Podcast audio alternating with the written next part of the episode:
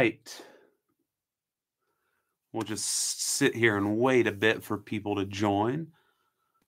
All right. There we go. All right. We got some people here already. Nice, nice, nice. What is up? Use the chat function. Don't leave me here hanging. There we go. Excited for this. What's up, Tyler? What an honor. What an honor for me.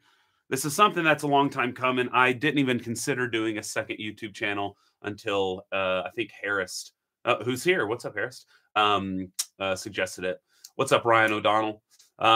Yeah, so this is, yeah, I'm excited about this. This will allow me, you know, I try to make my main YouTube a little bit more polished, relatively speaking. I'm not very polished as a person, but because the like view averages and all that nonsense is taken into account when talking to sponsors and yada yada yada, and also going live on there, like a lot of people join and it's hard to prioritize what questions to answer, and using the Discord function really sucked, and there was like a limit on how many people could enter, and it's just whatever. And then doing Instagram, I was doing that because it was so easy to just click go. But now I know how to use the microphone, and my laptop camera is more than high def enough for this to be, I assume it looks pretty good for you all.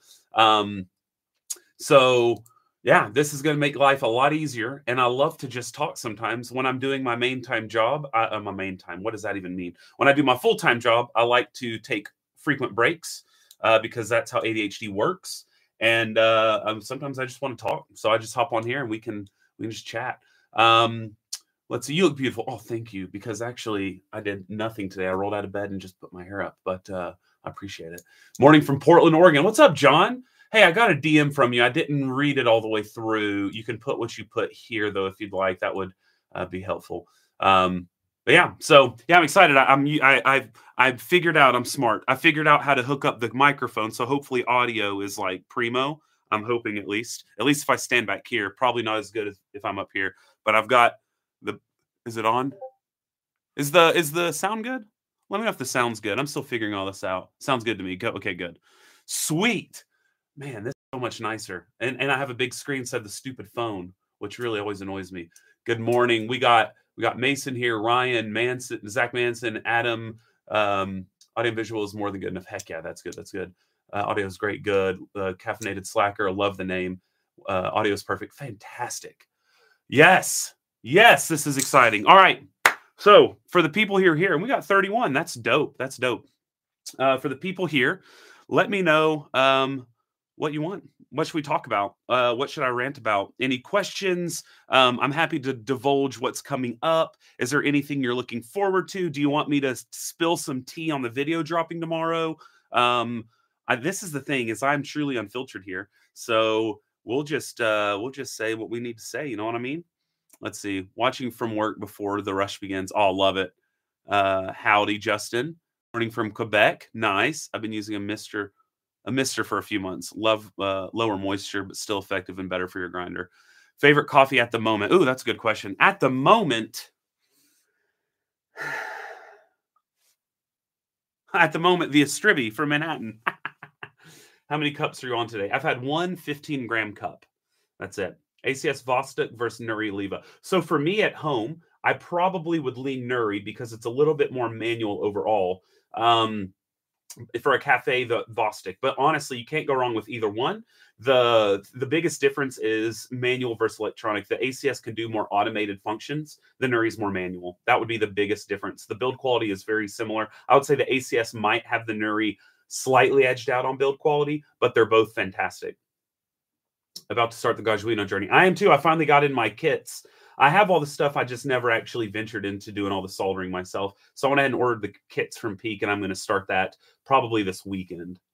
Let's see. Mata DeLonghi Dedica win. So that is something that I will probably do like over Christmas break kind of thing. Yeah, so probably around then. I need to order some parts. Thoughts on the new EK? I'm excited. I'll be getting one hopefully in January. I think it'll be a nice little step up. Been struggling with bitterness in my pour overs using Easy Presso Q2. What's the best budget for pour over? That should be great. Go coarser. So I know Reddit always says go finer, go coarser, and I promise you it'll taste better. Lacking, Lance, lacking. Get on brewing. Oh God, I'm sorry. I get so caught up. All right, so I'm gonna brew because I have more than enough of this, I'm going to brew the Astribi. This is Harris. If y'all don't know Harris, he is in the Discord, in the Patreon. He is about, I think, 20 or 21 years old from Norway, and he is the moderator for my Discord. Awesome, awesome guy. He just won regionals in Norway in the Brewers Cup Championship using a Manhattan coffee that I kind of helped a little bit with. And so now for nationals, this I think might be the coffee he'll use. We're going to taste it. They sent me half a kilo to test out. So it needs some resting. But so far, it's been really nice. I don't know if it's competition worthy because it's not bold enough. With those competitions, you need a punch in your face fruit explosion. This is very floral, very delicate, but maybe it'll open up more with time. So I'm going to brew a cup of that now. I'm going to try not to lack. Let's see. Thanks for your videos and the helpful people in the Discord for getting me an espresso. Heck yeah. I'm so stoked to hear that second part. Helpful people in the Discord. I love it. Love to see a DRM review versus Labrador Hone. Yeah, I'm trying to get one from Hone. They, I'm trying to buy one from them, but they've asked that I wait. They're making some improvements to it, and so they're asking that I wait. I would rather do that than the VerseLab, only because the VerseLab has a long history online and has a lot more exposure than Hone. So I'm waiting to buy the Hone for your very in-depth reviews, easy presser grinders. You helped me find several of my needs. Oh, heck yeah.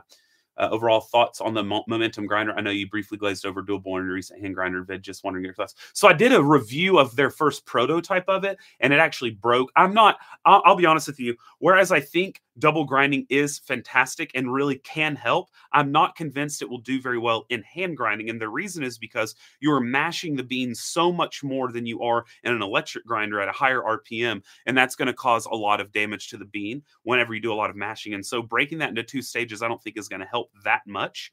It's not as clean of cutting going on. So I don't think I would ever choose that over something else, essentially.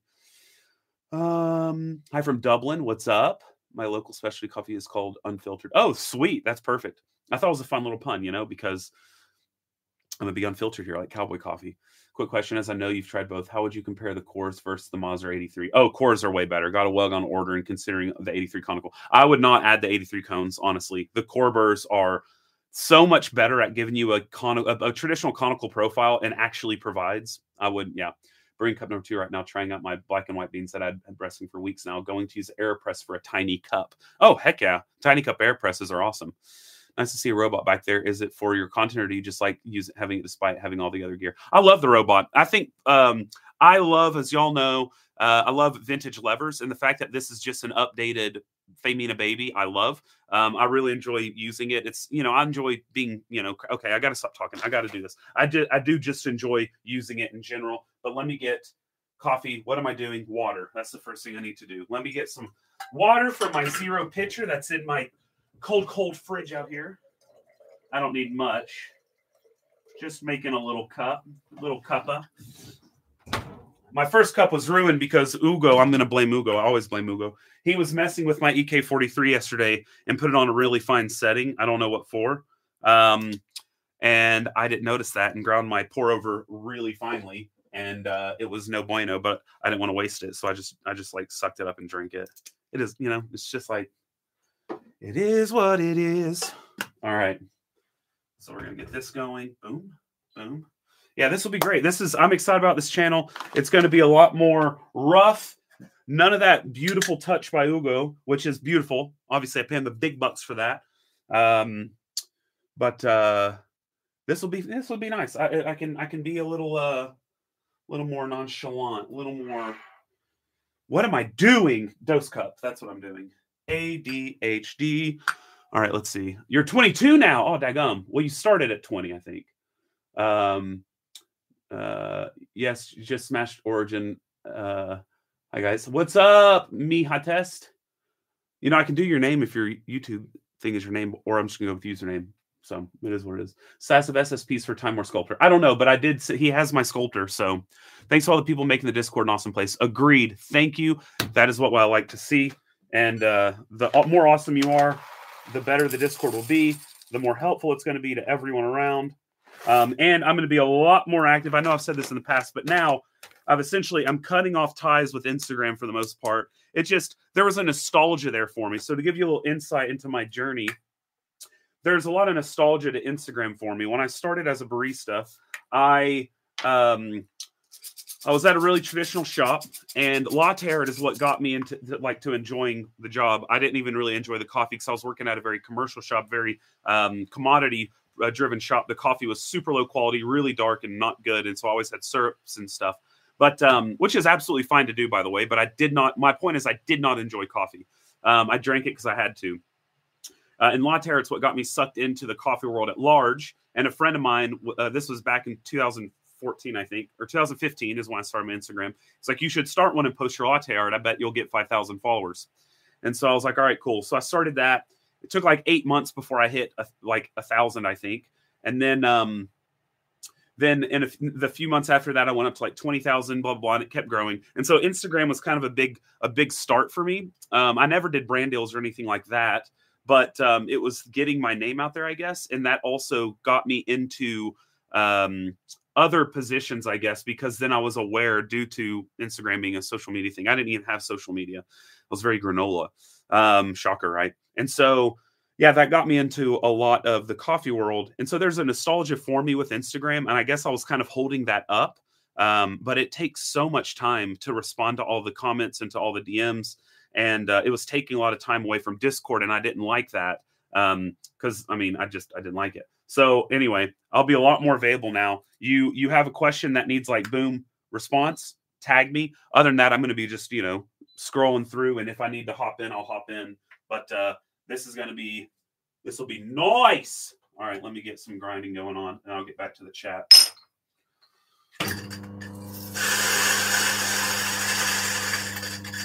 I definitely missed the dose cup for like 10% of that grind. That's cool. It's because I'm using this narrow little niche dose cup for the EK. Whatever, however much coffee we have is what I'll brew. All right, so we've got the V60, and then I'll get back to the chat. Let me get this all set up. Let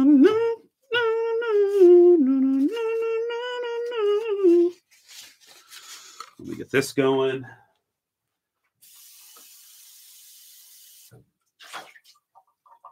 All right. Yeah, so tomorrow is when Chris Hendon's paper on essentially RDT comes out. And so I'm going to post a video on the effects of RDT on extraction and on the static of coffee.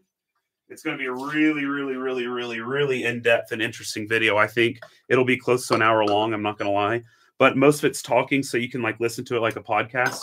And it'll be really good. All right, let me go ahead and get this going, and then I'm back to the shot. That's fancy French for chat. Probably not, actually. Actually, it might. No, shot is, I think, I don't even know. I don't know what I'm saying. All right. Let me get this going. Get that nice spin going. All right, here we go. Could you make a Samo Bloom AirPress recipe? Oh, absolutely. Discord is fire. Heck yeah. I have a home since 2019. Sweet. And you like levers, it seems. Should I wet the filters before pour over? Does it actually change the taste? How important is it? I always wet the filter. And the reason is not for preheating or anything like that. In fact, I don't preheat it. Well, I did just then, but it's because my decanter was dirty. I'll preheat it unintentionally when I'm trying to clean a dirty pour over decanter. The reason is I like to wet it under the sink to suck that filter onto the brewer to give as little space around the bed as possible. If you go in with a dry one and then you pour water, it won't settle as well as if you blast it with water from a sink or from like a milk pitcher you fill with water and do it. It doesn't really matter. Matigas got delayed to earliest March 24. Yeah, honestly, I'm not surprised. They had a lot of work they had to do with it from the last prototype I had. There was still a lot of work to do. They're just wanting to make sure. Since they're making so many promises, they're coming out with an absolute banger, and I get that. But it is a bummer for those who backed it and have been waiting and waiting and waiting. Let's see. I'm just doing the... Let's go there. 240. Do a little swirl. All right. Now I'm going to speed read these chats and continue on. Let's see. How do I get a job at a cafe that will make my life complete? Oh, incredible. Make your life complete. I don't know if it'll make your life complete unless it's an awesome cafe with awesome people running it that have a very specific vision that align with yours. But to get a job, honestly, hang around the cafe, ask questions, show a massive interest. And even if they're not hiring, reach out and see what's going on, you know, see what's good. And honestly, I've had a lot of people reach out and say they've gotten jobs without any previous experience because they learned how to froth milk and pull espresso and dial in and talk coffee for my channel. So honestly, you can, I mean, just go for it, you know? That's the thing is, Leila Gambari, the past US Barista Champion, just started consulting and was talking about how people very often just wait for jobs to be open, when in reality, oftentimes cafes might have a little spot they need to fill. So might as well ask. I've never had success with double hand grinding. Yeah, it's not very easy. Love it when you help teach me how to make how much fun coffee can be. Heck yeah, Jack. I love to hear that, or read that, I should say. Literally just made an espresso with a robot. Definitely enjoyable. It is very fun. How are you liking the fish kettle? No more stag for you? Yeah, so I've never liked the stag's pour spout. I liked the base and how intuitive it is and how easy it is to use.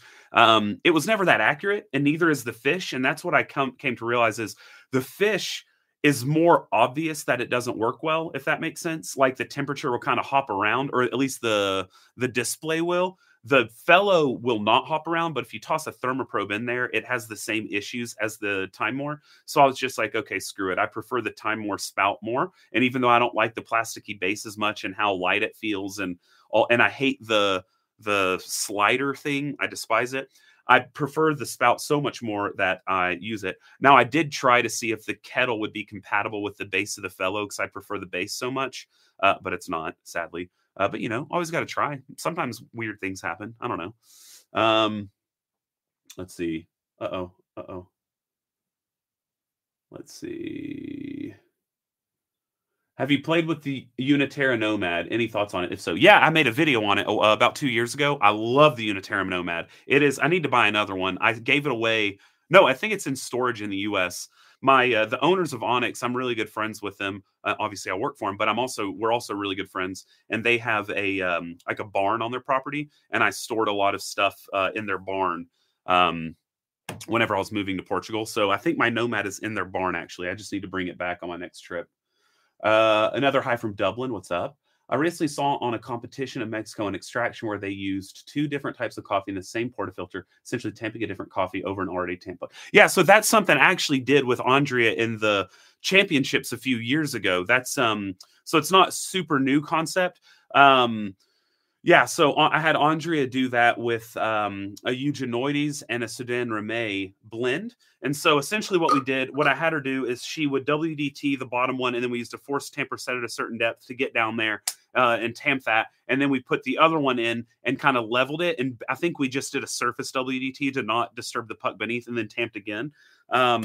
But yeah, the idea is one of them is going to extract more than the other. And so you can tame the bottom coffee with a lower extraction, which the Eugenoides wants a lower extraction. So what we did is we put the Eugenoides on the bottom, tamped it, and then the other one on top. And then essentially what you're doing is you're extracting majority of the top layer of the puck and less on the bottom. Now, would it taste better if you extracted them separately and dialed them in perfectly? Maybe. But in these competitions, you only have three portafilters really to work with, and you can't combined beverages. So you wouldn't be allowed to extract one, extract another, and combine them. So it's a kind of a way to get around that, I guess. You also have someone, Alika did this as well. After I did it with Andrea, Alika did it in Brewer's Cup, stacking two coffees with the same kind of idea. But then you had Miriam from the UAE this year. She actually created a new brew she calls Binoculars, and it's two really thin cones. And she brewed a coffee in each cone so that they would mix together in the final cup, but they're brewing separately. So there's a lot of these ideas kind of going around. I'm actually shocked they allowed that based off rules, only not because I don't think it should be allowed, but because the rules are stupidly strict and they're really myopic when they're interpreting them. But anyway, so that's another thing that's kind of going on. It's just kind of mixing two coffees, letting them brew on their own. But where is the cup? Here's one. I want that one. Okay. Actually, found the idea from Lance of Say on the Standout podcast about not using high processes in Arabic on highly rated beans. Let them speak on their own. Yeah, the issue is that's going to get a lot of pushback. I, for my personal enjoyment, that is how I would like for it to happen. But the world's not about me, right? And for a lot of people, for a lot of farmers, it improves their score whenever they can use processes, and so they're going to do that. because in the end of the day, I just watched Les Mis in London. So at the end of the day, it made me think of that song. What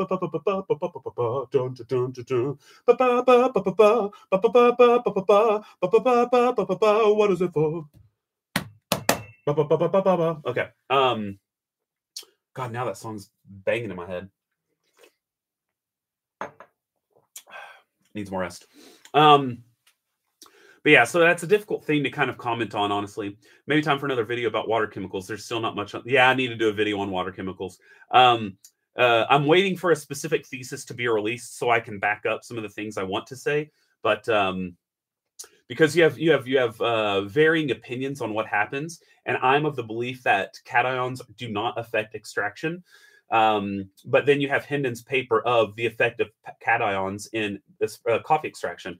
And so you have one scientist on one side using systematics in order to prove something that's highly theoretical. And on the other end, you have more grounded chemistry, which is saying something isn't happening. But I don't think that thesis has yet been fully peer-reviewed and released. And so I'm kind of waiting on that to come out to do a magnum opus on water for coffee. Big props for the cinematography and the main videos. Oh, thank you. Man, I'm way behind on this chat. Sorry about that. What do you think about the DF64 Gen 2? I think I see it in the background. So I haven't done much with it, to be honest. How is Ugo? Ugo is doing great. He loves working with me, and I love working with him. It's a really great relationship. Since it's just us two doing everything, we have a good time. So, yeah. Mia SP on Discord. Oh, cool, cool, cool. Been in the Discord for about a month. It's been amazing collaborating. Oh, heck yeah. Been messing around with blooming shots on the Flare 58. What is an ideal drawdown time after the initial 30-second bloom? It depends coffee to coffee. It's very different. When you get in the Argos, I'm waiting for it. Just waiting for it. Bottomless dripper from Swartz. I have one of those. I should have brewed with that, honestly. That would have been fun. You still have HUs in the Zerno? No, I have the MPs in the Zerno right now. Any thoughts on the upcoming Oreo V4? Also, have you ever tried using folded trapezoidal filters in the V3? Yeah, I made a video on how to fold trapezoidal filters back in 2020 or 2021. On Instagram, I believe. So essentially, all you gotta do is have some fun. I got a feeling I'm not the only one. Well, first you're supposed to fold the bottom. Sorry, fold the bottom, and then you kind of fold down the side like so. Bang, and then fold the opposite way on the other side. Bang. Then you put your hand inside, and you fold a little pleat right here. Bang. They go over here. You fold a little pleat right here. Bang. And bang. And there, essentially, you have your Oreo shape. Then you're going to take the Oreo, which is right here. We could either do the V4 if we want, or we take the V3. Boom. Shove it in. You make sure it's fitted against the walls. Refold it if you need to, because it's hard to kind of eyeball it perfectly, but you need the initial folds in there for an idea. And then we'll go run it under the sink to really make sure it's flat against the wall.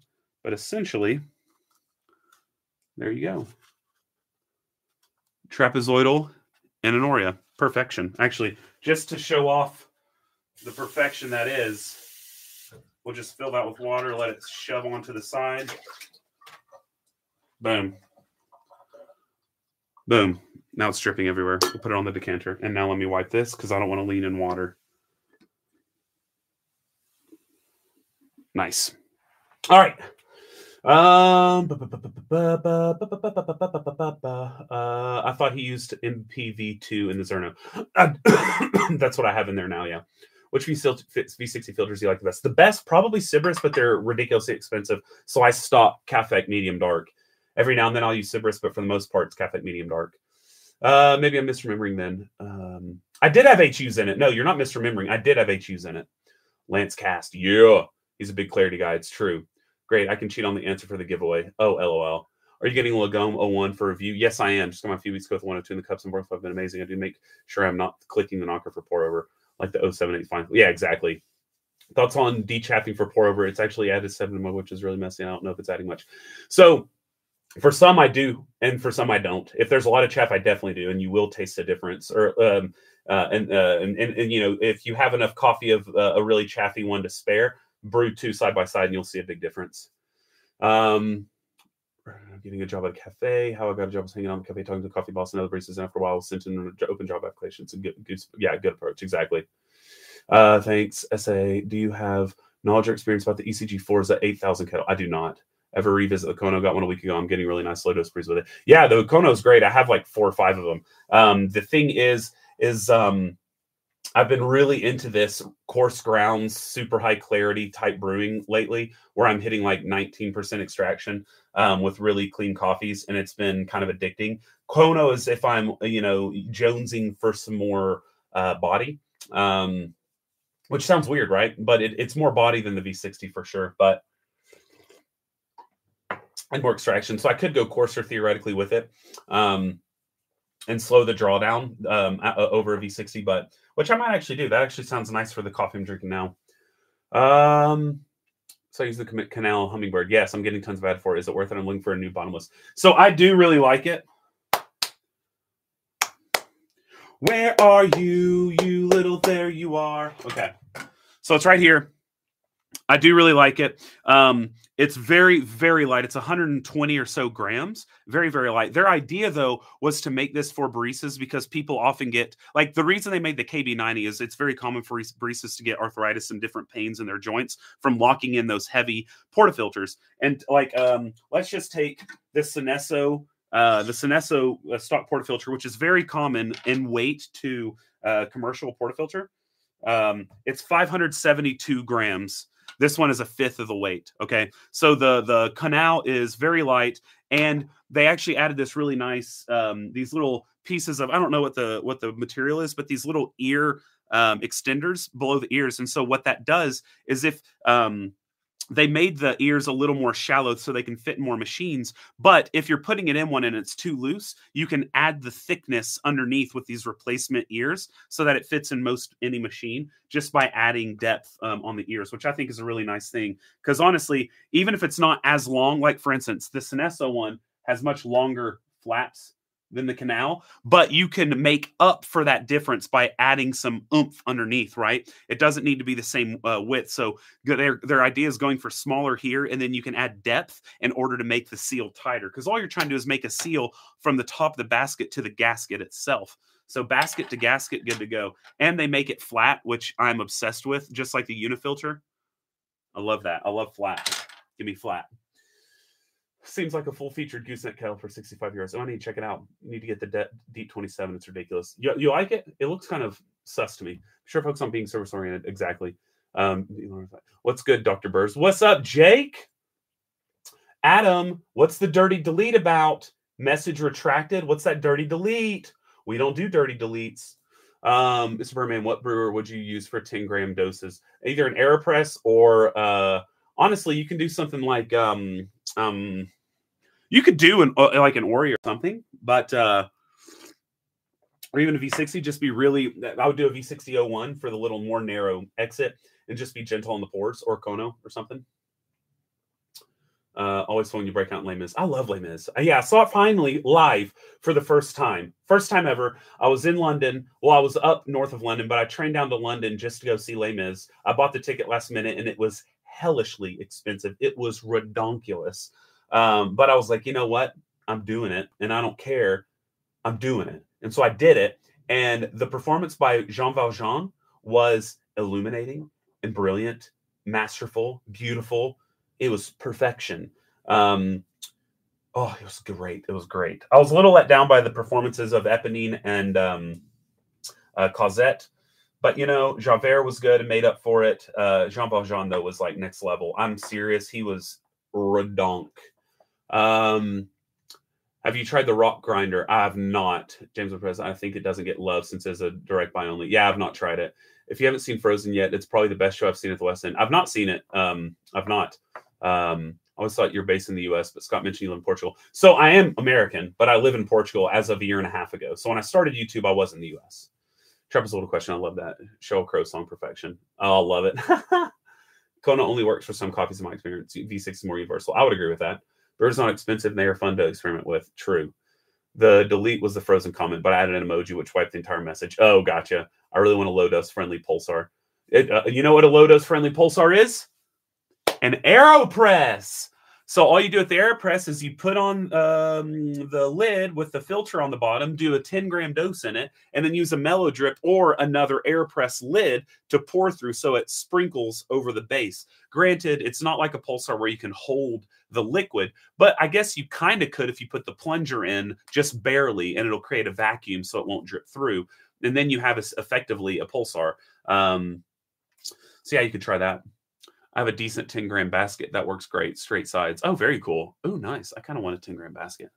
That sounds dope. All right. I think I've caught up. You could do the same thing with the Prismo. Yeah, you can. Yeah. Oh, yeah, absolutely. But then you have to, the thing with the Prismo is you have to push in order to, well, so the way that Jonathan actually came up with his idea, which me and him came up with the same idea independently. At the same time, he came up with the Prismo and Paperclip. Was when I came up with the Switch-a-lip. So his thing was he would use the Prismo as the blockade so he could keep the water in there without it releasing. And then he would take a paperclip, and he would open up the valve of the Prismo to let it go out without using pressure. In the same way, I found that I could shove a switch base on the tricklet, and with the ball there, it would create a vacuum effect to where the water couldn't go below the bed. And whenever you release it, it would obviously. But so yeah, you could do it with Prismo. Have you tried the Aramse grinder? Oh, the Aramis grinder yet? Sorry if this is already answer I zoned out. The Aramis. I don't know what that is. Are there many paper options for the Pulsar? Not really. Lance, how will I feel my buying addiction if I choose stuff I already have? That's fair. Any AirPress recipes coming? Yeah, I'm trying to get a clear AirPress. I just need to buy one. When I say trying, that just means I thought about it a lot and I need to buy one because I don't want to do a video until I have the clear because I think it'll be more visual, obviously. Visually, you know, compelling. Looks like you are not as enthusiastic about Zerno as other YouTube and people in the community. Thoughts? Me? I feel like I was the original enthusiast of the Zerno. I feel like I started the Zerno enthusiasm. My video on the Zerno was very complimentary, and I'm the one that put Vel into EAF. So I feel like, why do you think I'm not enthusiastic about it? I'm genuinely curious. I love the Zerno. Yeah, I'm curious. Burman, thoughts on the 64 SSP brews MVP one? That is the one pair of SSP burrs I've never got my hands on. And the thing is Hansung will send me burrs because I've inadvertently sold loads of SSP burrs, and he's not sent me the brew burrs, and I've asked for them many times, and he just hasn't sent them, so I can't speak on them. Any particular reason you went to Porto, if that isn't a private question? No, it's fine. There were a load of reasons we chose Portugal. And then Porto is because I needed a big city for big city amenities. So it was either Lisbon or Porto. Lisbon's way too crowded, way too much going on there. And the weather is awful. I don't like the weather down there. Weather up here is phenomenal. Gosh, I still need a bottomless port filter, dimmer mod, and PID. I can only budget one. Which should come first? Dimmer mod. Or PID. Well, you look into the Gaggiuino project, because you can buy, if you're handy, you can buy all the parts on AliExpress for like under $50, and then you can have PID built in, scaled, flow control. You'll have a screen on it, etc. I think he's pretty enthusiastic. Yes, I am. He sold me on Zerno. Yeah, with my DF64 and SSP Caspers, there will be like one bean that doesn't get caught in burrs and just spins around. Is that normal, or should I try and realign? No, that's gonna happen. That's just the popcorning thing. What I would recommend is just stopping, let the bean settle, and then starting again and let it get caught in the teeth. I think JMPR203 was talking about the MX Cool Aries. Oh, yes, that Aramse reviewed last week. Have you tried? Yes, I have one somewhere on the shelf right there. And I decided not to review it because I was not impressed. In fact, I was very shocked that Aramse said it was a low retention grinder. And he sent me videos to show that it was low retention. And his truly is. Mine is not. And apparently he had a unit before the one he reviewed, and he sent it back because it was stalling. Mine has stalled a couple of times. The retention is horrendous. The knocker, or the dosing cup, is the worst thing ever and ruins the whole experience. The plastic body is pretty bad, and I hate the base with that big gap in it. So I'm not going to review it because it's not hyped enough. My whole rule, I have two rules on reviewing products negatively. One is the product has to be super hyped for me to review it if I have negative thoughts about it, and the second is the company. The second would be the company has to be lying in marketing, which MX is not lying in marketing, and I don't think it's very hyped. So, whoops, on the MX cool? Yeah, okay, exactly. Does anyone know anything about the DeLonghi EC702 and modding for it? No, I don't know. Well, mostly people say it's the best thing since sliced bread, and while you just said it's a bit better than the other 6 former grinders, I saw people saying it rivals EK, for example. It does not rival EK. It simply doesn't. So I'm going to go on a rant. Are y'all ready for a rant? I need at least 2 people to say yes. And I will send the Aries to Patreon. Rant away. Done. Okay. Now, I need all of your ears to be turned on for this, because I'm about to make a case as to why the EK43 is still the best grinder on the market, okay? Even with all of its alignment issues, etc., out of the box, it is it has the most potential of any grinder on the market, and here's why. So whenever you are grinding coffee, there's a lot of things, and I hate that I'm about to say this, because it also makes an argument for bigger is better. And I hate that argument because I've pushed against it for so long. But sadly, physically, objectively, bigger is going to have a higher potential. Yes, smaller could be better than some bigger, but bigger on paper, bigger is better, period. And here's why. When you're grinding coffee, the coffee is being shot in. So if, let's say you have horizontal burrs. The beans are being fed right in the center, and then centrifugal force is going to push them out to the edges. Those pre-breakers on the burrs are insanely, insanely efficient, right? So at first, those beans are going into these big gaps between those 2 burrs. And as you see, the burrs slope down, so it's a big gap for the beans to enter. And they are all pre-broken in an instant, like boom, boom, boom, they're pre-broken. And then what happens? They're being pushed through the burrs to the teeny tiny little finishing teeth, which have a tiny 1 millimeter or so, less than 1 millimeter aperture. And so they're getting clogged in those end areas. And so the burrs, the grounds are just sitting there being rubbed and rubbed and rubbed and rubbed until they're spit out. And so there's only a certain speed at which they can be shot out based on that centrifugal force. So those beans are being rubbed and rubbed and rubbed, and they are creating heat damage on the beans, which will greatly affect the taste. Not just that, but they're going to grind at a different and different grind size based off of the speed of the throughput of the grounds. So when you have horizontally set burrs, they go in, they go out. There's no feed rate, essentially. You're putting them on at once, and so they're trying to make their way out of the burrs as quickly as possible, but there's some traffic, okay? And there's no shortcuts. There's no fast lane. You can't get around it. You're just stuck, and you're going to keep going around in the finishing teeth until you finally find your way out. So it's going to cause a lot of heat at the point of fracture. It's going to cause a lot of heat due to triboelectrification, due to the sense of rubbing at each other, and it's going to cause heat damage. Now, you can vertically mount the burrs, which is great, but unless you have something to meet the feed into the burrs, you're going to have a similar problem. So when you have something like the Titus, which has auger to feed it, you're going to get similar issues. The best thing you can do is have something like an auger that is going to slowly feed the beans in. And yes, the EK is still quickly feeding them, but it's at a certain rate. Whether it's filter or espresso, it's feeding at the same exact rate because it's spinning at a constant 1760. And that auger is cutting the beans up. It's not doing it as efficiently as the Zerno, but it is cutting those beans up. So you have pre-cut beans, and then you have a massive 98 millimeter burr with big finishing teeth so that the throughput is as efficient as possible. There is no other 98 millimeter burr on the market, to my knowledge, with as big of an auger as the EK43 to pre-break the beans and to allow for an efficient throughput. You have the Titus, no auger. You have the P100, it's horizontal. You have the 102, it's horizontal. You have the Cafetech Monolith, no auger. You have the EG1, no auger. You have all these grinders that have no augers.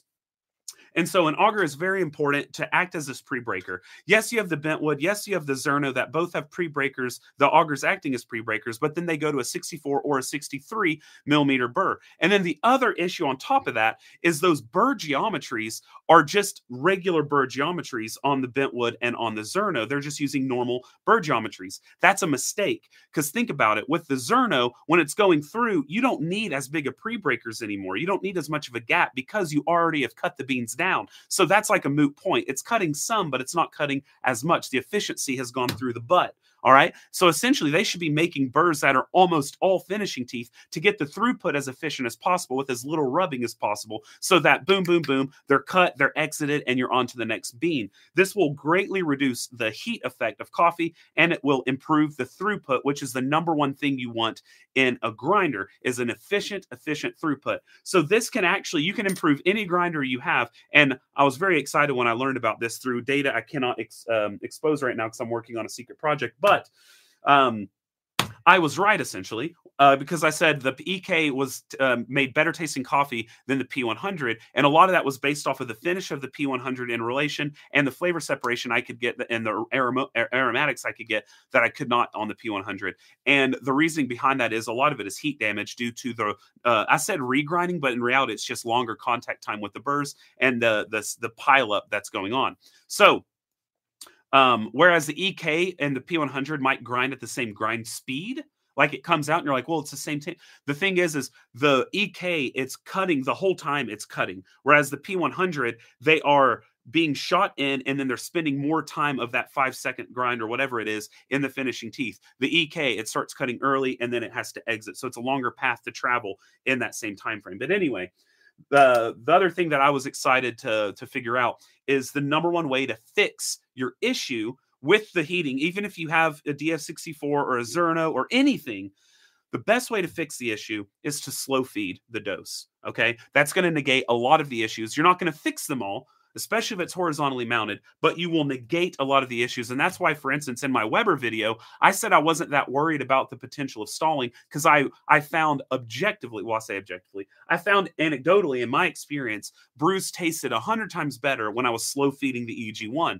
And so I always slow feed the EG1 and I get incredible brews from it.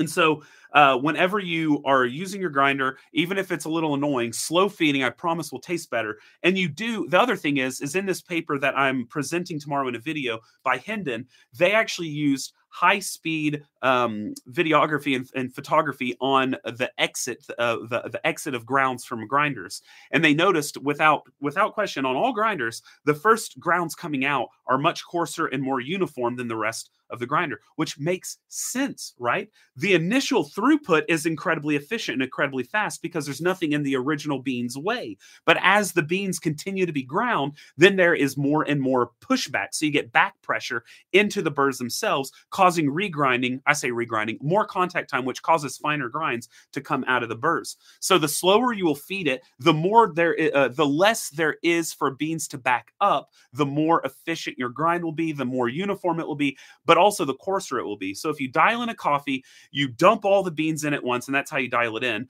Then you decide, okay, I'm going to slow feed. You'll have a faster shot. And that's because the particle peak will have shifted to more coarsely, but you'll also have a more uniform grind with less heat damage. Rant over. Okay, let's see. But the Zerno is great. It's better than the other 64 millimeters, no question. I even said, and this is something that is not good to do because I've not owned a P64, but on my limited use of one, I said the Zerno is better. It's the best 64 millimeter. Have you tried 9 Barista? Sadly, no. I have it. It's like I'm Michael Scott right now, where that woman asks if he's read a certain book on self-help or something, and he goes, read it. I own it. That's what I'm doing right now with the 9 Barista. Use it. I own it. Stupid. So it was a smart data codes, but no idea where to start. Other guys, we know kind of want to modify my data in a similar fashion. Do you have any resources I've missed? Not for smart data codes, no. Please send Aries to Patreon. Yes, I will. I know Hoffman did a vid about it, but ever thought about doing a discussion vid for 3D printer tools or mods? Definitely. Y'all love my rants. I love that y'all love it. We literally all give you money to hear you rant. Of course, my rants. I love it. Just need to put $100 away every month for the EK fund. Hope you shared this with Vel. Maybe someday they will make their own burr, and that's great insight. Yeah, I don't know if I've shared it with Vel or not. I've definitely said this publicly a few times, even in the past before I had more data to actually back up what I'm saying. And again, it's data I cannot release because it's not mine, which I'm very frustrated by. And you better believe, y'all better believe I've been an absolute bitch to the person who has it to allow me to release it. They just think it's funny how desperate I am to get my hands on it because it's data I could not acquire myself. It's using some nanotechnology that I just don't have access to. But boy, I would love to release that data. Another thing is you could probably recreate the slow feeder that the Niche Zero has into other grinders. Like I have a friend who did it to his PK100 98 millimeter horizontal burr, and the brews went from night to day difference because of the slow feeder. So whenever you can slowly feed beans, everything else matters less. They still matter, but they matter less. Slowly feeding is such a big game changer, but that's not practical in a cafe. Obviously you need a hopper. So there needs to be another fix, which hopefully I'm working on, but it is what it is. Hope you shared it. Yeah, I'm kind of surprised I'm not really. Okay, thank you so much, Lance. 80 millimeter one next year it is then. Yeah, 80 millimeter will be better, but I'm looking for like 120, 150, or just a new grinder tech at all. So excited for the new Hinden papers. Yeah, so the new Hinden paper, there's actually, well, don't tell anyone. Well, I guess I can't say anything because this video will be public at some point. But yeah, so the Hinden paper tomorrow, as of this video, it'll come out tomorrow. It is on here. I'll give you a little sneak peek. It's right here. I've just completely messed it all up. I've read it a million times. I've had calls with Hinden, and I've tested and put to the test a lot of his theories in here. But it's called Moisture Controlled Turbo Electrification During Coffee Grinding. Abstract. Here's the abstract. Granular materials accumulate surface charges through turbo electrification and fractal electrification. These processes occur during grinding. Blah, blah, blah, blah, blah, blah, blah, blah, blah. You can wait till tomorrow for my video. Because I go through all of it. Don't worry about it. Does slow feeding help if you have a pre-breaking auger? Yes, it still does help. Because the thing is, and I've talked to some people that have actually been pretty convincing that a pre-breaking auger is not ideal. In fact, it would be better to just do an auger like the EK has. A pre-breaking auger uses so much of the power from the motor that it can suffer at the burrs, and it can potentially generate a little too much heat early on. So you want a more meted breaking of the beans that is not as aggressive early on, because an auger will still break them. It doesn't have to be so tightly fitting to the chamber. So yeah, I still would say slow feeding will still help. Like slow feeding an EK, even with an auger, helps a lot, like a lot, with the heat. And it's the most efficient as regards heat there is, but anyway, does slow feed concept apply to other grinders? Yes, it applies to everything, regardless of your grinder. Slow feeding it will improve it greatly. Someone needs to make a silly hopper that automatically slow feeds for you. There probably are those. I think Discord is beeping at me. I don't know how to disable that without disabling all sound. Actually, I can just put my computer on mute because I'm using a speaker and I don't need to hear stuff because I'm reading. Very epic rant. I give it an 8.6! 8.6! What is this? Amateur hour? That was a 10, 11 even on some scales. Jesus. Do you think higher RPM could cause less fines? I definitely don't think it's causing more fines. Could it cause less fines? Depending on the grinder, sure, because throughput, right? So on like a, but it could cause more heat potentially, but it's not causing more fines. There's no proof of that. But people could genuinely be tasting a difference because of heat. So. Well, thank you for the rant. It was great. Thank you. 2,000 millimeter burrs win. LOL. What do you love? That would be so much torque in that motor. It'd be an insane motor. What do you love about the Ditting 64? How does it differ from the 64 SSP offerings? The Ditting 64 just gives a more, it sits in between a cast and the HU 64 from SSP. So if you've tried both of those, that gives you kind of a good idea. I already know there's multiple papers. He's given the decent community some sneak peeks. Oh, nice. Okay, good. Sorry, how does the Ditting differ from SS? Oh, I already answered that.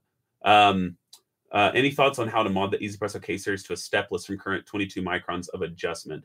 Actually, no, I've not ever tried that because the 22 microns is actually pretty granular. So a lot of people get confused. They hear Commandante's 30 microns per click, and they're like, oh, 22? The 30 is awful. 22 is not good.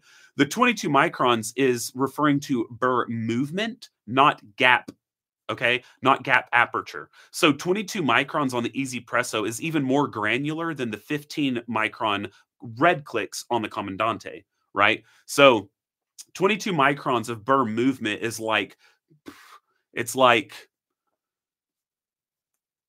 14 or 13 microns of Burr gap. Okay, so you're already more granular than red clicks at 22 microns. So like on the J Max, when it's 8.0 now on the J Ultra, 8 micron Burr movement per click, that's absurd.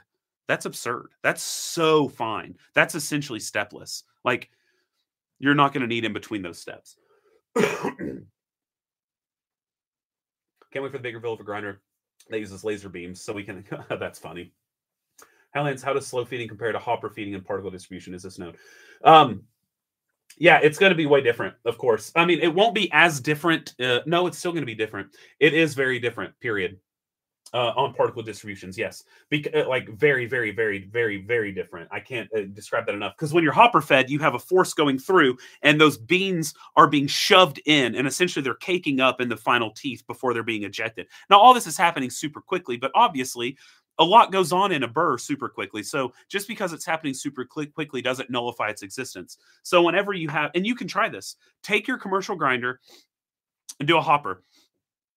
Grind, dial it in with the hopper on 20 gram dose, then take it all off and slow feed it. I guess that's going to be hard because you still would need some sort of back pressure for it to be even close at all. And when you slow feed, you're going to have popcorning. Obviously, that's going to be different. But I'm trying to think of a good way to kind of demonstrate this. The difference is so vast, though. Like you can even tell, for instance, I'm running a Café Pedro. I know that, you know, when the hopper is less full and there's less weight pushing on the beans, the grind changes. You need a constant force in order to maintain the same grind. Obviously, that means the particle distribution is changing. It is. The peak is either shifting or there's more fines being produced or something is happening. And you know this. You know this. So obviously, slow feeding is going to be an even more extreme than that. Not only do you not have that pressure pushing down, but you're slowly feeding beans through to allow them to get in and out without being held up by back pressure. What about messing with RPM? What's the ratio between feed rate and RPM? So RPM, this is a difficult thing. Of course, for the least amount of heat, a lower RPM would be ideal. But because of the feeding, it's not ideal currently. A little higher RPM would actually be a little bit better. So right now, that's why the EK, even at 1760 RPM, is going to give you a lot less heat damage than the Cafetech Monolith at 250 RPM. That's just how it is. When you're feeding that slowly, it's going to take you 2-3 minutes to grind fully at 250 RPM with slow feeding in order to get it all out in a manageable way. So it's, yeah, it's, they're related. There's just a lot more to be done in that area right now. Right now, just the EK is giving me least heat damage, is giving me the best coffees, and has the best particle distribution. It's just simple as that. Push for a revisit to the filter basket video again. Yeah, I might.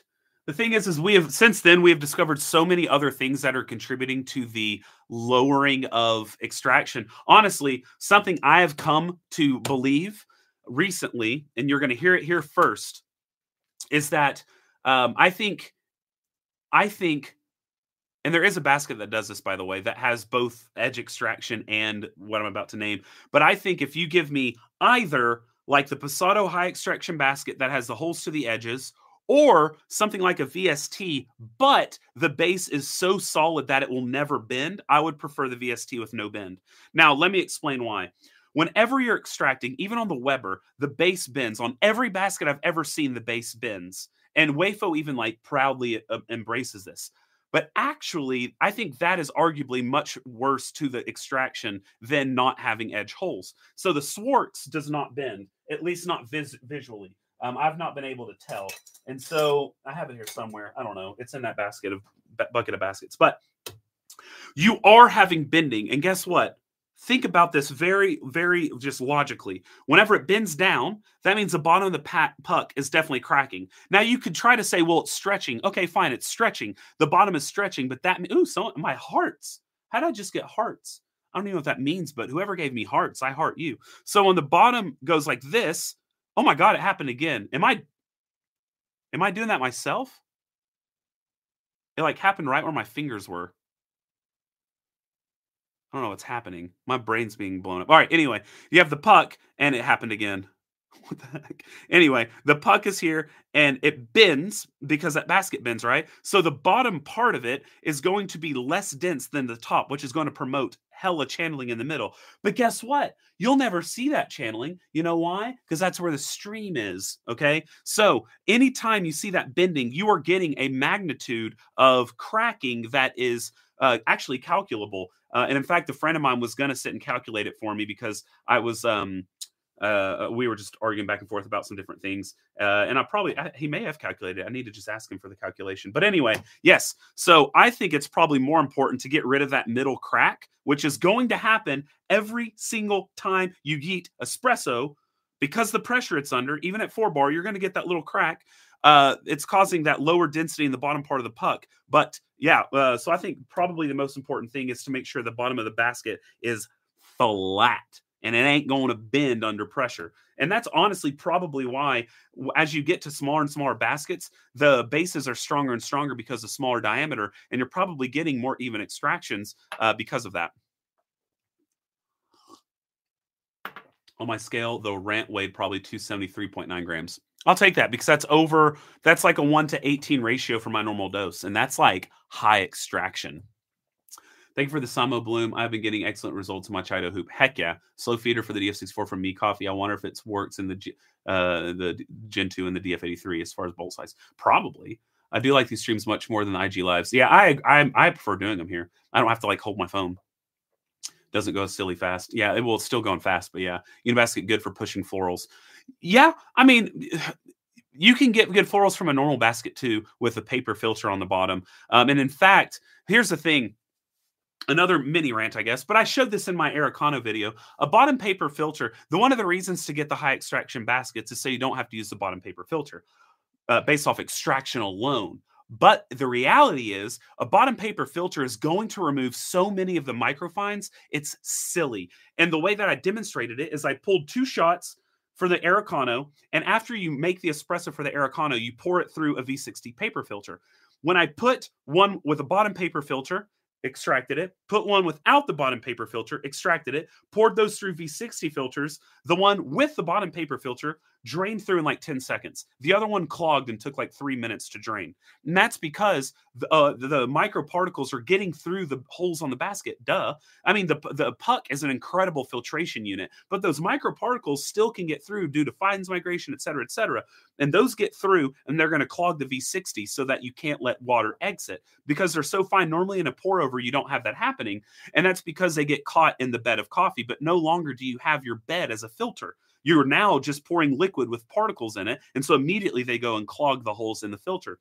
So a bottom paper filter is still going to improve your cup if you're looking for florals because it's going to take away those particulates from obfuscating your palate.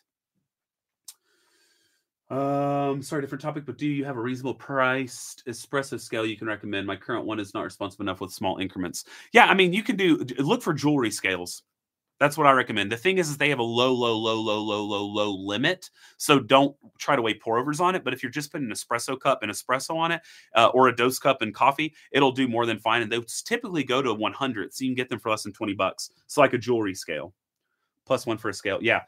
Or you can do something like the Wakako, or you can get something like the Time or Nano or something. But yeah, I would say that. Ran back to the office to make a pour over between cases at work. Saw this is live. Glad I hopped on. Just missed the rant. Looking forward to watching it later. Thanks, Lance, for all the content. Thank you, Chris. That burr gap versus movement for easy press makes so much sense. I thought it was crazy because the steps on my Q2 feel tiny. Why so many things? Yeah, exactly. That's the thing is Commandante sadly started the whole conversation on microns per click, and they started it with the worst possible measurement. Measuring burr gap is an impossibility because you like it's going to be a little different on both sides. So you might say 30, but one side might be 22, one side might be 40. And so that's an impossibility. And more objective measurement is burr movement, which I think Orphan Espresso was the first to kind of pioneer, but other people took it on. Since you have access to so many grinders and what Sar Scott said in the cupping video, is there a possibility that we could see a grinder setting translator? 1 click on EK43 is 6 clicks on XYZ. So yeah, that would be a really time-consuming thing. And maybe in the future, if I can ever get Hoffman's level, I would hire someone to just do that because that would take so much time for me to do. It's kind of silly because you would also need access to a particle analyzer just to be sure. But maybe I can just convince Hoffman to do it. He doesn't have a ton of grinders, but he's got I'd say he has like 15 though, or 20. And so he could probably get one of his researchers, like, cause he now has a full-time person to just run tests for him. So maybe he could have that person do it. And he owns an imaging unit, so maybe go push him on it. But yeah, he it's us. It's us. I don't know what that is about. No, it's just function in YouTube streams. Oh, okay, yeah. What can we do for this? That is not resulting in getting a $200 basket. That's the issue, is to not have the bin in the bottom. It's impossible right now. It just is. The only one I know of is Swartz. And then I know he made a titanium basket for like $400, and I guarantee you that is never going to bend, even in an atomic war. So those are the only ones I know that don't bend. Or you could do a Cremina and get the Weber basket for like $60, and then that ain't, well, that probably won't bend. The Weber 58 bends, but at 54, because the diameter is much smaller, it's more structurally sound, it may not bend at all.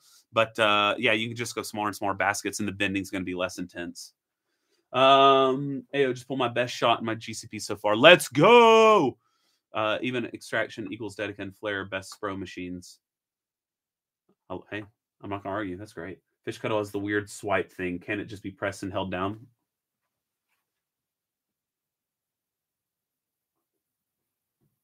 No, it cannot.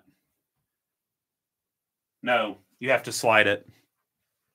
How do you feel about normcore products? I feel they're a giant budget option. The great budget. So yeah, they are. They just, none of their ideas are original, and that's kind of irksome. I am happy that they're making things at a more budget price, but it's like, come on, every now and then do something original, as opposed to taking ideas from people that are spending tons of money on R&D and then just making it cheaper and profiting off of it. That's a frustrating thing for me. And they may have some original stuff that I've missed, but it seems like the things everyone uses are just reiterations of more expensive products. But again, I need those in the market, but there's like, I don't know. There's also just that part of me that's like, oh, you have people doing all this R&D and then they just see the final product. And one of the things that is frustrating me is a lot of people have been asking me about the Cuckoo Maker, right? Anyone know about that? The centrifugal brewer. What's frustrating about that is a complete and blatant ripoff to something that's been patented for 2 years. So there's a centrifugal force my friend actually made, someone I'm doing something with. He made over like 4 years ago or something. He finally patented it 2 years ago. And the Cuckoo literally found the patent and copied everything in the patent. When they show their pump, it is identical to this patent's pump, which is the first pump of its kind ever. That's why they patented it. And there's no way someone else is going to independently, 8 months after the patent is filed, create the same exact identical original pump. And so they essentially just took all of this and they made a really expensive centrifugal brewer, because these people have not released theirs yet because they're trying to make it like $100 or $200. Whereas Cuckoo saw of it, they saw how expensive it is to make, and instead of spending time trying to make it cheaper, they made a luxury one for $2,000, and they're rushing it to market in order to beat the people who actually patented it. But because Cuckoo's in China, they're not going to be able, there's no way to really pursue IP infringement. So I get a little annoyed by stuff like that, because there's also a friend who it's happening to, and he's the one who created the technology. And it is identically, if you look at the breakdown of what the Cuckoo is, it is page by page their patent, which is really frustrating. The hearts are a Mac thing. They have stuff for other hand gestures too, like thumbs up. There's one you can do. Fire. Oh, that's cool. Tummer's great. Clarity pour over EK43 or ZP6.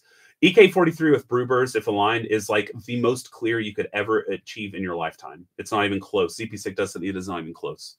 Can you take AP filters for a bottom of the puck? You can. Awesome. Thank you for the jewelry scale recommendation. Never thought of that. Yeah, it's a good one. If within 3 to 5K range for espresso machines, eSIM Synchronica, a good choice. It is a good choice. It probably wouldn't be my choice, but it's a good choice. Have you ever used the LMLM with the EMP mod? Yes. I've not used it enough to have robust thoughts, but really modding an LMLM, you can't go wrong unless you mod it improperly. You can swap between them to compare. I don't know, swap between what? What's the reasoning behind vertical burr grinders?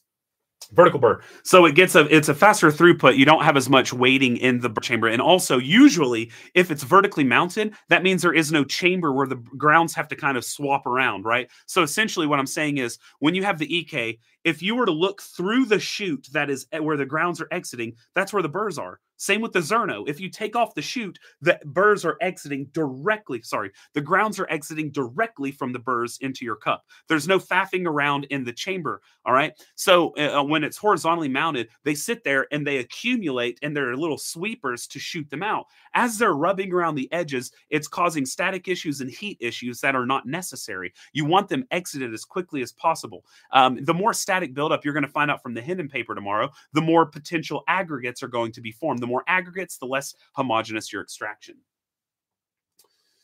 Sorry, a bit of a thing for me.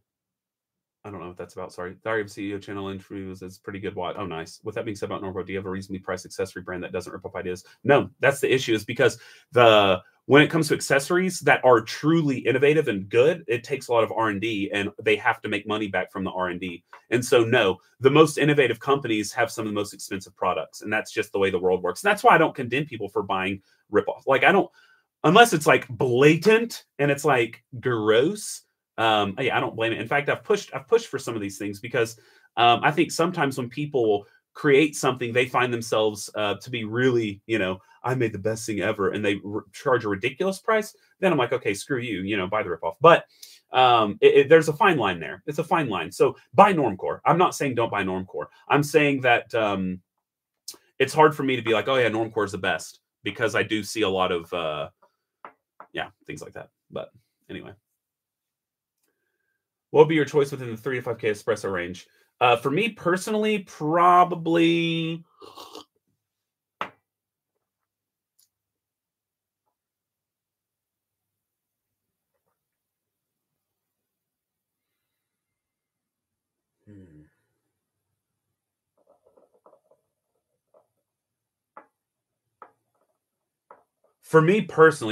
the Nuri or the Vostok, being honest. I love levers, though. Kids are home. Love this session. See you, Adam. Okay, let's talk honestly. ZP6 versus Pietro with Probers. Worth the upgrade from ZP6. So, first off, I resent you saying let's talk honestly, because that would imply that I would ever do anything other than that. And as we know, I put my foot in my mouth so many times, it's kind of redonkulous. The amount of enemies I've made is hilarious. But yeah, so with the Probers, literally, this wasn't a made product and they put my name on it. They approached me while they were creating the grinder. They already had the design of the grinder, but they said, do you want to be part of the project? I said, on one condition, I create the burr set. So they said, okay, how about this? We need to have a burr set that doesn't really match your flavor preferences, because we're going for mass market, but we'll create a pro set that you create. And I said, okay. I was like, but here's the thing. I'm not releasing it until I love them.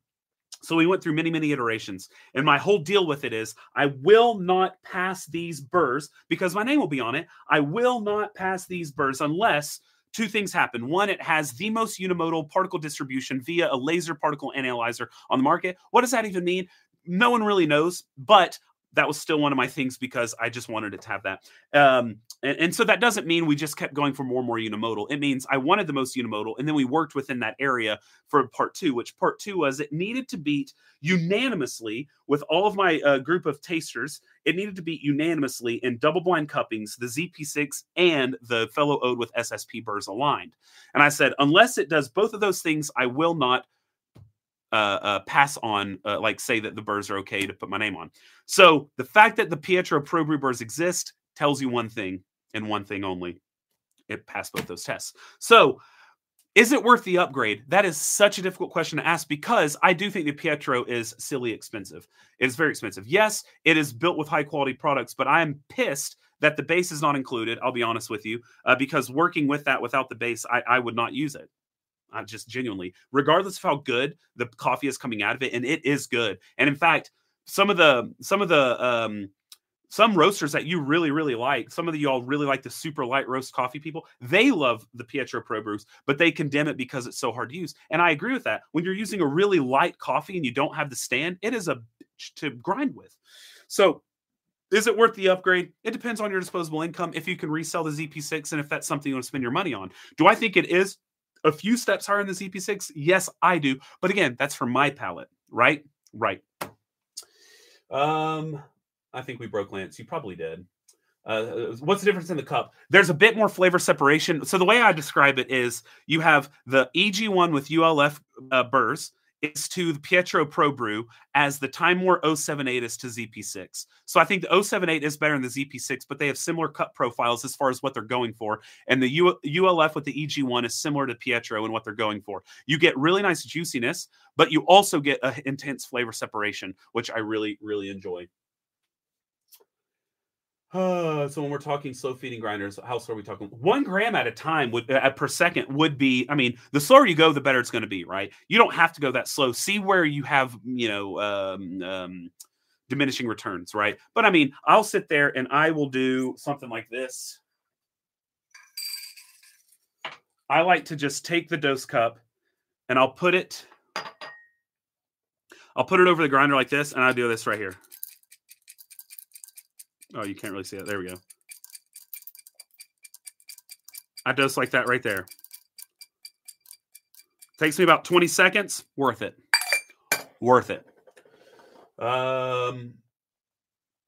WD2 tool. What can I buy affordable but effective? I remember you said that finer needles. I noticed that you said not use a leveling tool, so just WDT and tamp. Yeah, WDT and tamp. So, you can do about 0.4 millimeter needles. I like to have the, like 0.35, 0.4 millimeter needles. I like to have them, you know, I replaced the needles on my Swartz tool because I wanted them a little thicker than 0.3, I think they came as. But yeah, something like this, and you're going to be aggressive with it. You are whisking that. I mean, you're sitting there making whipped cream, okay? Spirographic pattern.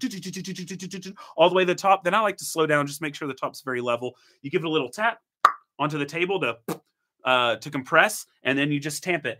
Is slow feed a thing only for flat burrs? No, for everything. In fact, cone burrs are the worst at heat damage. The Niche is one of the worst heat damage grinders I've ever used in my life. That and like the Breville Smart Grinder Pro, terrible because they mash and mash and mash and mash and mash and mash.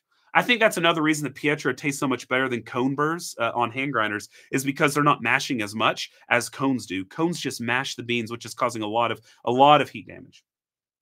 They're skeptical about ghost burrs, but I would really like to try the portable hand. Yeah, so it's not that I'm skeptical about ghost burrs. It's that I've not really loved the flavor profile coming out of them. I get both a bitterness and a really intense flavor separation, which is not a great combination to get. And it's because they spit out quite a bit of fines. Yes, the majority of the grounds are really uniform, but you also get a ton of fines. So it's really weird. You get like a really unimodal peak and then a big old hump for fines.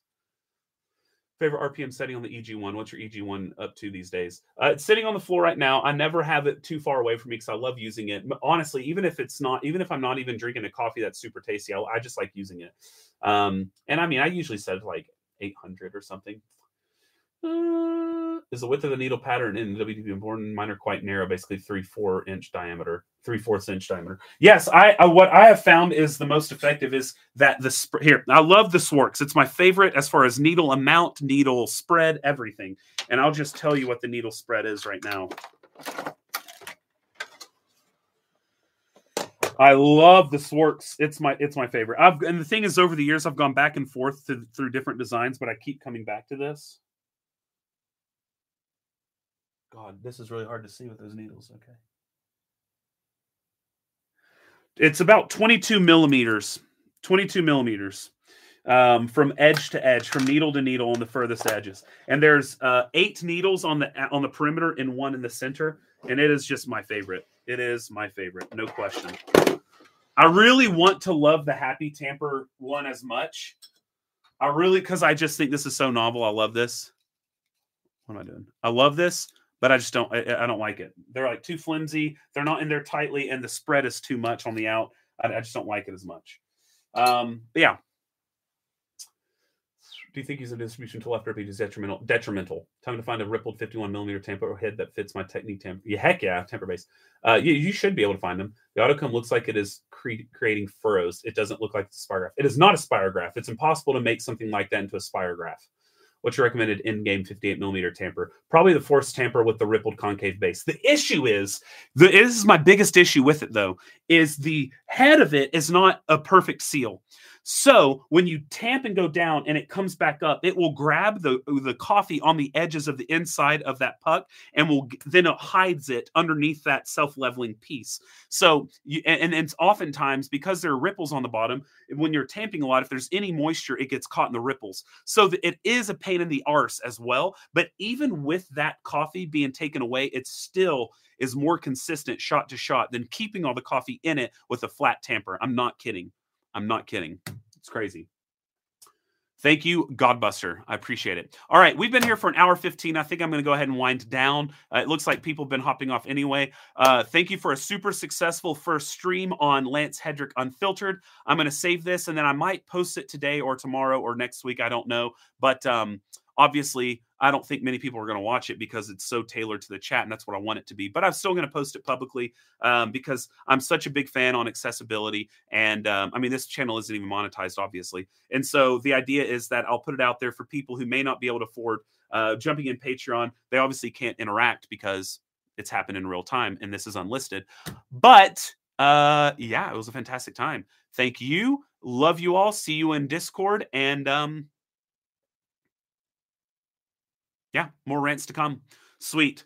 Thank you very much. Chat in Discord. Hit the like and subscribe. Balloons. Okay, bye.